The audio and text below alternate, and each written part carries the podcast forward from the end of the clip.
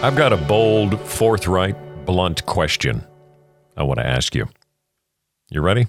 Oh, I'm Craig, by the way. this is Illuminated Soul. It's good to be with you again. The question is this Are you holding a grudge? Do you bear a grudge against someone or maybe maybe a group of people? Maybe even God or yourself? Are you and I holding a grudge right now? Dr. Rachel O'Neill, a licensed professional clinical counselor in Ohio, states there are psychological conditions that can result from excessive grudge holding. When you can end up stuck in a grudge, anxiety, heightened stress, or depression are common conditions that can manifest. So, when I'm personally dealing with, or I'm talking with someone who is dealing with anxiety, heightened stress, or depression, a question I like to toss their way is just that Could you be holding a grudge? And you know, it's wild. Grudges have a weird ability to inspire us to keep them as pets. Let's get real. A grudge feels good, doesn't it? it does. Just like self pity, right? Liane Moriarty wrote in her book Big Little Lies they say it's good to let your grudges go, but I don't know. I'm quite fond of my grudge. I tend it like a little pet. I know. They can become companions. We feel justified to have them in our company. They they vindicate us, protect us from being hurt even further. At least that's what we believe. We can feel about grudges that they are for us, not against us. How untrue that really is, right?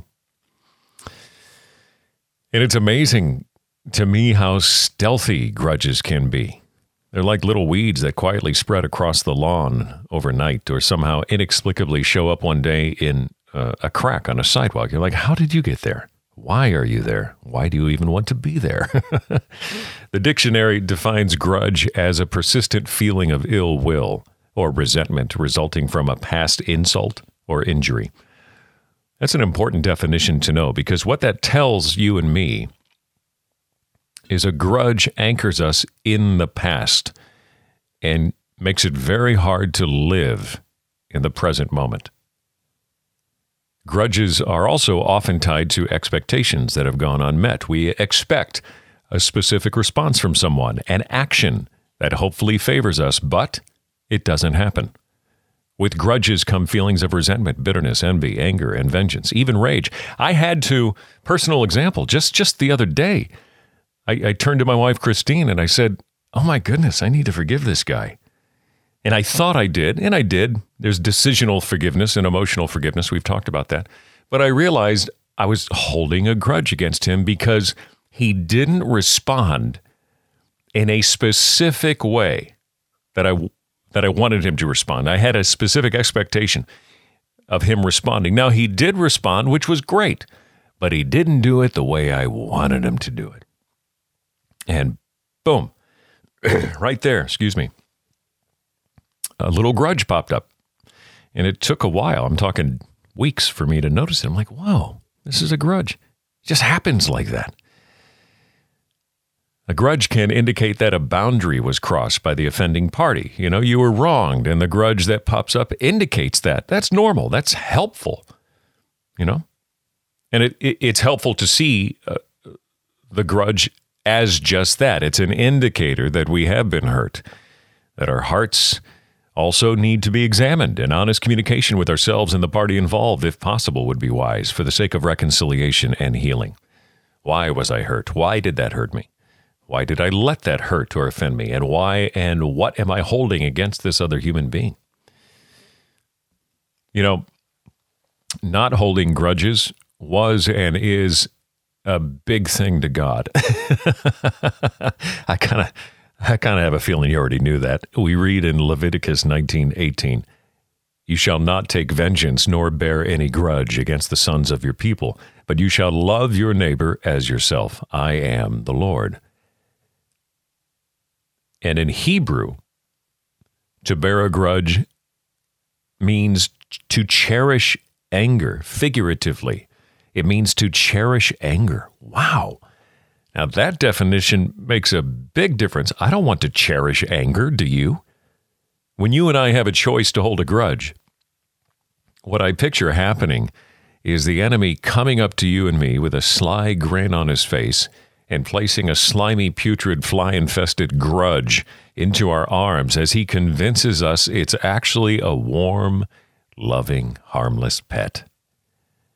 Now, if we could actually see a grudge like that, we would not for a moment embrace it. But sometimes we do. I know I can. I hold it to my chest, you know. I love him, pet him, squeeze him, and call him George, that kind of a thing, letting it reassure me, vindicate me, validate me. But as I believe this little pet grudge is actually cherishing me, what I'm doing in return is cherishing anger. There's no pet there. There's just anger, unresolved issue. I'm reserving that anger. Holding a grudge stores up anger. Do you think that would have a negative effect on you and me? Of course it would.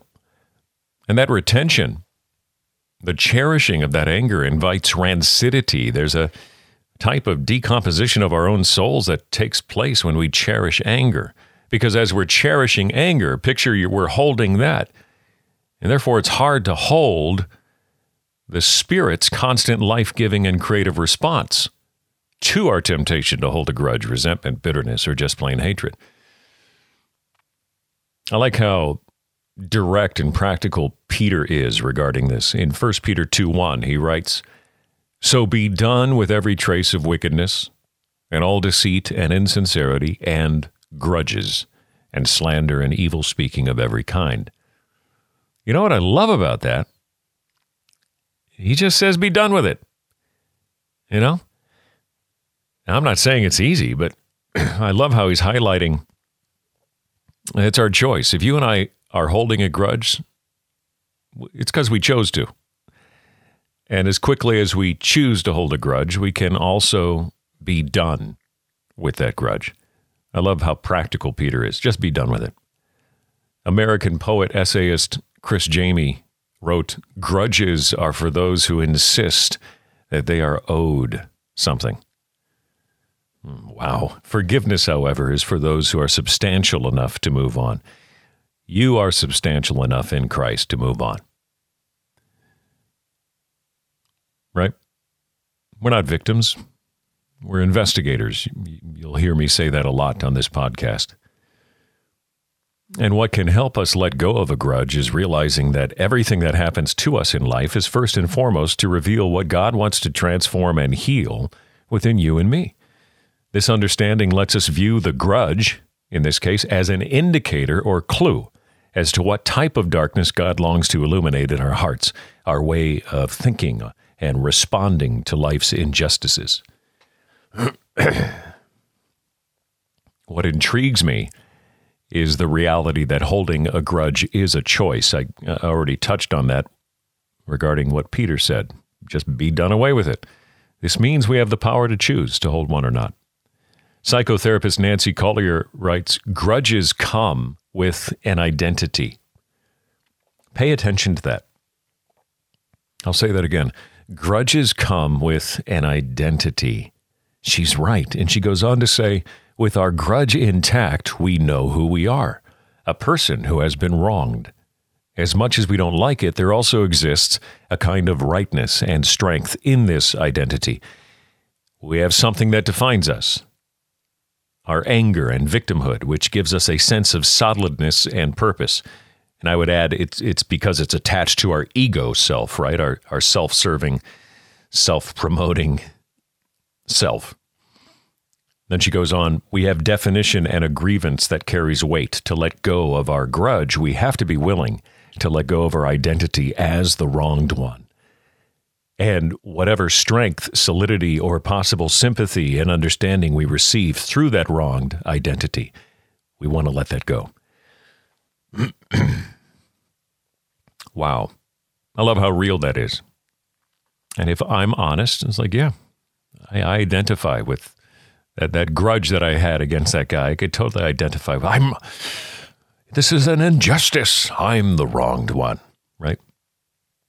And there's some helpful questions we can ask ourselves Uh, you know, when we're experiencing, as I mentioned at the beginning of this podcast, the anxiety, the, the resentment, the depression, and we're, we're not quite sure why we have these patterns as of late, then they, that's a great time to, to ponder Am I holding a grudge? And to ask further questions. What wrong do I perceive was done to me? What emotions are attached to this grudge? What do I really want to see happen? Why do I think holding this grudge is beneficial? Hmm. And is there any forgiveness I can extend or receive from a particular person, including myself? And finally, and I, I always ask this question What am I afraid of? That's, to me, one of the most helpful questions we can ask ourselves, especially when we're emotionally overwhelmed. As Donald Hicks writes, at the heart of all anger, all grudges, and all resentment, you'll always find a fear that hopes to stay anonymous. So I pray for the grace for you and me. God, give us the grace to do what Peter exhorted us to do and be done away with grudges. You in Christ are way more substantial than being someone who tends to a grudge like a little pet. right? We don't need that. Uh, it's always good to be with you. And if you don't mind, could you spread the word about this podcast, Illuminated Soul? And uh, all the other faith based podcasts you'll find at accessmore.com. There's actually a new app now, Access More app, and you have it all right there. You can catch up on all the episodes. It's free. You just got to dive in. All right. Check it out. Access More. I'm Craig. This is Illuminated Soul.